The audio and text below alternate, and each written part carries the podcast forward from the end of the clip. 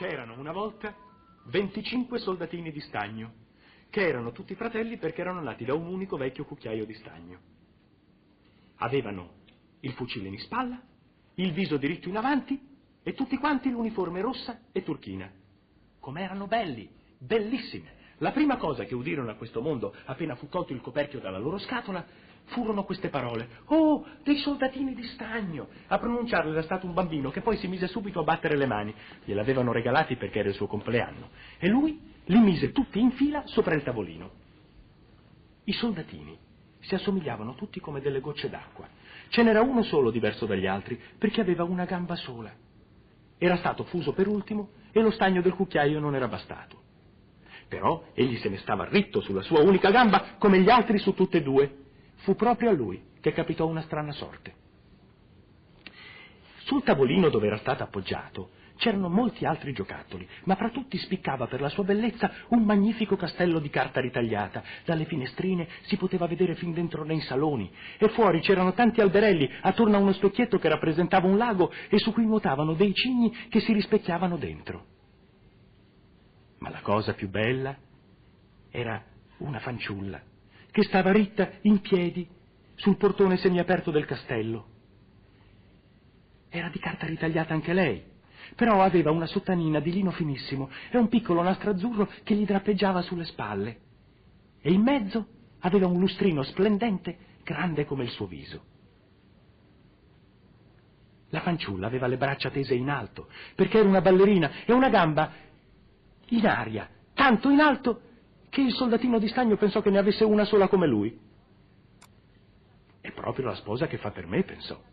Però è molto elegante e abita in un castello, mentre io sono una scatola e dentro ci stiamo in 25. Non è certo un posto adatto per lei. Ma devo cercare lo stesso di fare la sua conoscenza. E allora si stese quant'era ritto dietro a una tabacchiera che si trovava sul tavolo e da lì poteva osservare bene la graziosa fanciulla, che se ne stava sempre in equilibrio su un piede solo.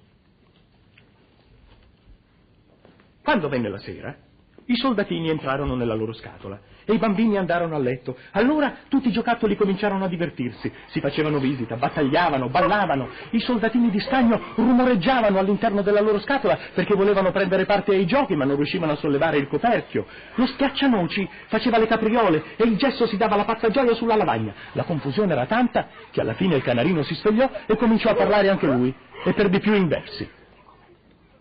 Gli unici a non muoversi dal loro posto furono il soldatino di stagno e la graziosa ballerina. Essa se ne stava ferma, in equilibrio, su una gamba sola, con le braccia tese in alto, e il soldatino sulla sua unica gamba, senza mai levare un attimo lo sguardo da lei. Don, don, don, don. Suonò la mezzanotte. E tac! Improvvisamente si aprì il coperchio della tabacchiera, ma dentro non c'era del tabacco. Uscì fuori un piccolo folletto nero che disse al soldatino: Vai tu, vai tu! Invece di impicciarti dagli affari degli altri, pensa a te. Il soldatino fece finta di non sentire e strinse il suo fucile in spalla e lui disse: Sì, fai così, allora domani vedrai. Quando fu mattina, i bambini si alzarono e il soldatino di stagno fu messo vicino alla finestra. E all'improvviso, fosse stato il folletto o il vento, la finestra si spalancò e il soldatino di stagna cadde a testa in giù dal terzo piano. Uh, che capitò un bollo tremendo! Cadde con le gambe all'aria, anzi con la sua unica gamba per aria, e ricadde sul capì con la baionetta infilzata tra le pietre del selciato. La donna di servizio e il piccolo proprietario del soldatino corsero subito giù a cercarlo, ma non lo trovarono, benché stessero per mettergli un piede sopra. Se lui avesse gridato, Ehi bambino, sono qui, certo l'avrebbero visto, l'avrebbero sentito ma pensò che non era dignitoso mettersi a gridare in divisa per la strada. Cominciò a piovigginare.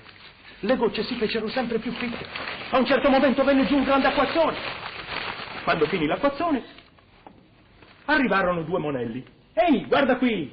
Guarda qui c'è un soldatino di stagno, vieni, vieni che gli facciamo fare un bel giro in barca. E allora presero della carta di giornale, fecero una barchetta, presero il soldatino di stagno glielo misero dentro e lui cominciò a navigare per il rigagnolo e i due monelli da un lato e dall'altro che battevano le mani e si rincorrevano e ridevano. Che corrente, che ondate in quel rigagnolo. È naturale, dopo un acquazzone la barchetta andava su e giù e certe volte girava su se stessa e intanto il piccolo soldatino di stagno tremava tutto e se ne stava sempre rigido col suo fucile in spalla.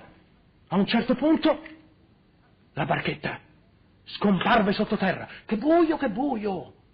E adesso cosa farò qui? Il soldatino era finito in una fogna e c'era tutto buio intorno. Cosa farò qui? diceva. Se ci fosse qui la mia graziosa ballerina, non mi importerebbe nulla, anche se ci fosse buio il doppio. Ma subito gli venne incontro un grosso topo di chiavica che abitava lì sotto. Ce l'hai il passaporto? Mostrami il passaporto! gli chiese il soldatino non rispose e intanto strinse sempre di più il suo fucile in spalla. La barchetta intanto continuava ad andare e il topo dietro, brrr, come digrignava i denti, gridando a tutte le pagliuzze, a tutti i trucioli che vedeva passare nel rigagnolo. Fermatelo, fermatelo, non ha mostrato il passaporto, non, non, non, ha, non ha pagato la dogana, fermatelo, fermatelo. Ma intanto l'autocorrente diventava sempre più impetuosa e il soldatino di stagno poté scorgere in fondo la luce del giorno alla fine della fogna, ma sentì un grande rumore, un rumore spaventoso, talmente forte da spaventare anche un uomo coraggioso. Pensate! Il rigagnolo terminava in un grande canale ed era un pericolo tale per lui come se noi ci dovessimo trovare improvvisamente su una grande cascata.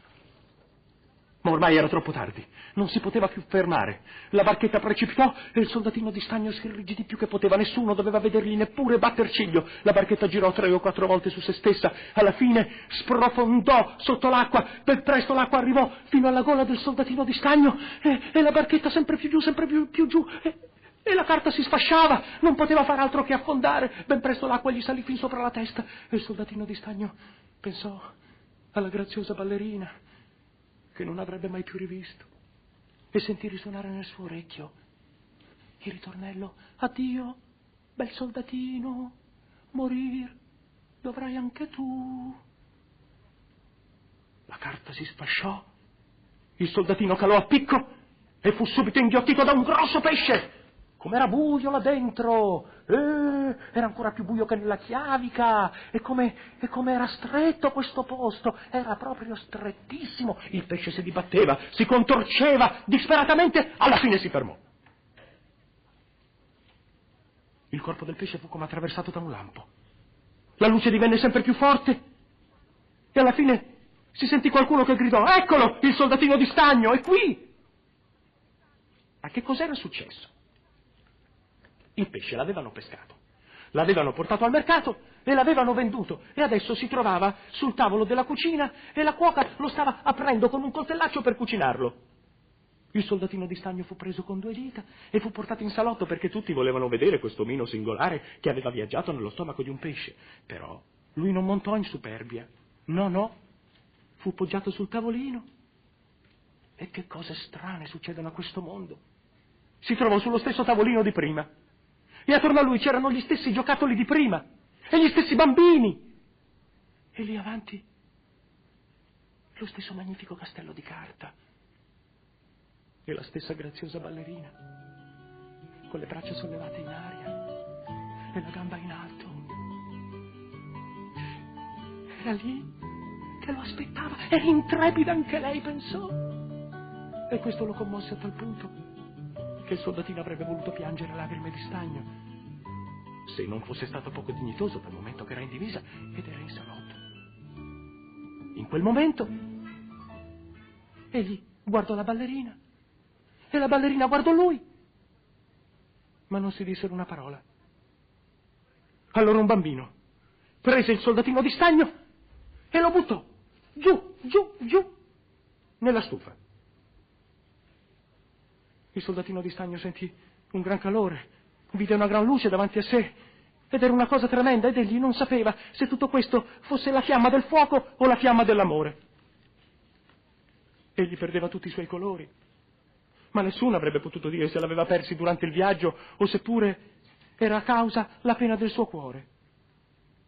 Egli guardò ancora la, la ballerina, la ballerina guardò ancora lui, non si dissero una parola. Ed ecco improvvisamente si aprì la porta. Una folata di vento afferrò la ballerina che volò come una silfide, anche lei fin dentro la stufa, accanto al soldatino di stagno, e svanì in una fiammata. Al mattino dopo, quando vennero per togliere la cenere dalla stufa, al posto del soldatino c'era un piccolo cuore di stagno. Era tutto quello che rimaneva di lui. Invece della ballerina rimaneva soltanto il lustrino. Ma tutto sbruciacchiato e nero come il carbone.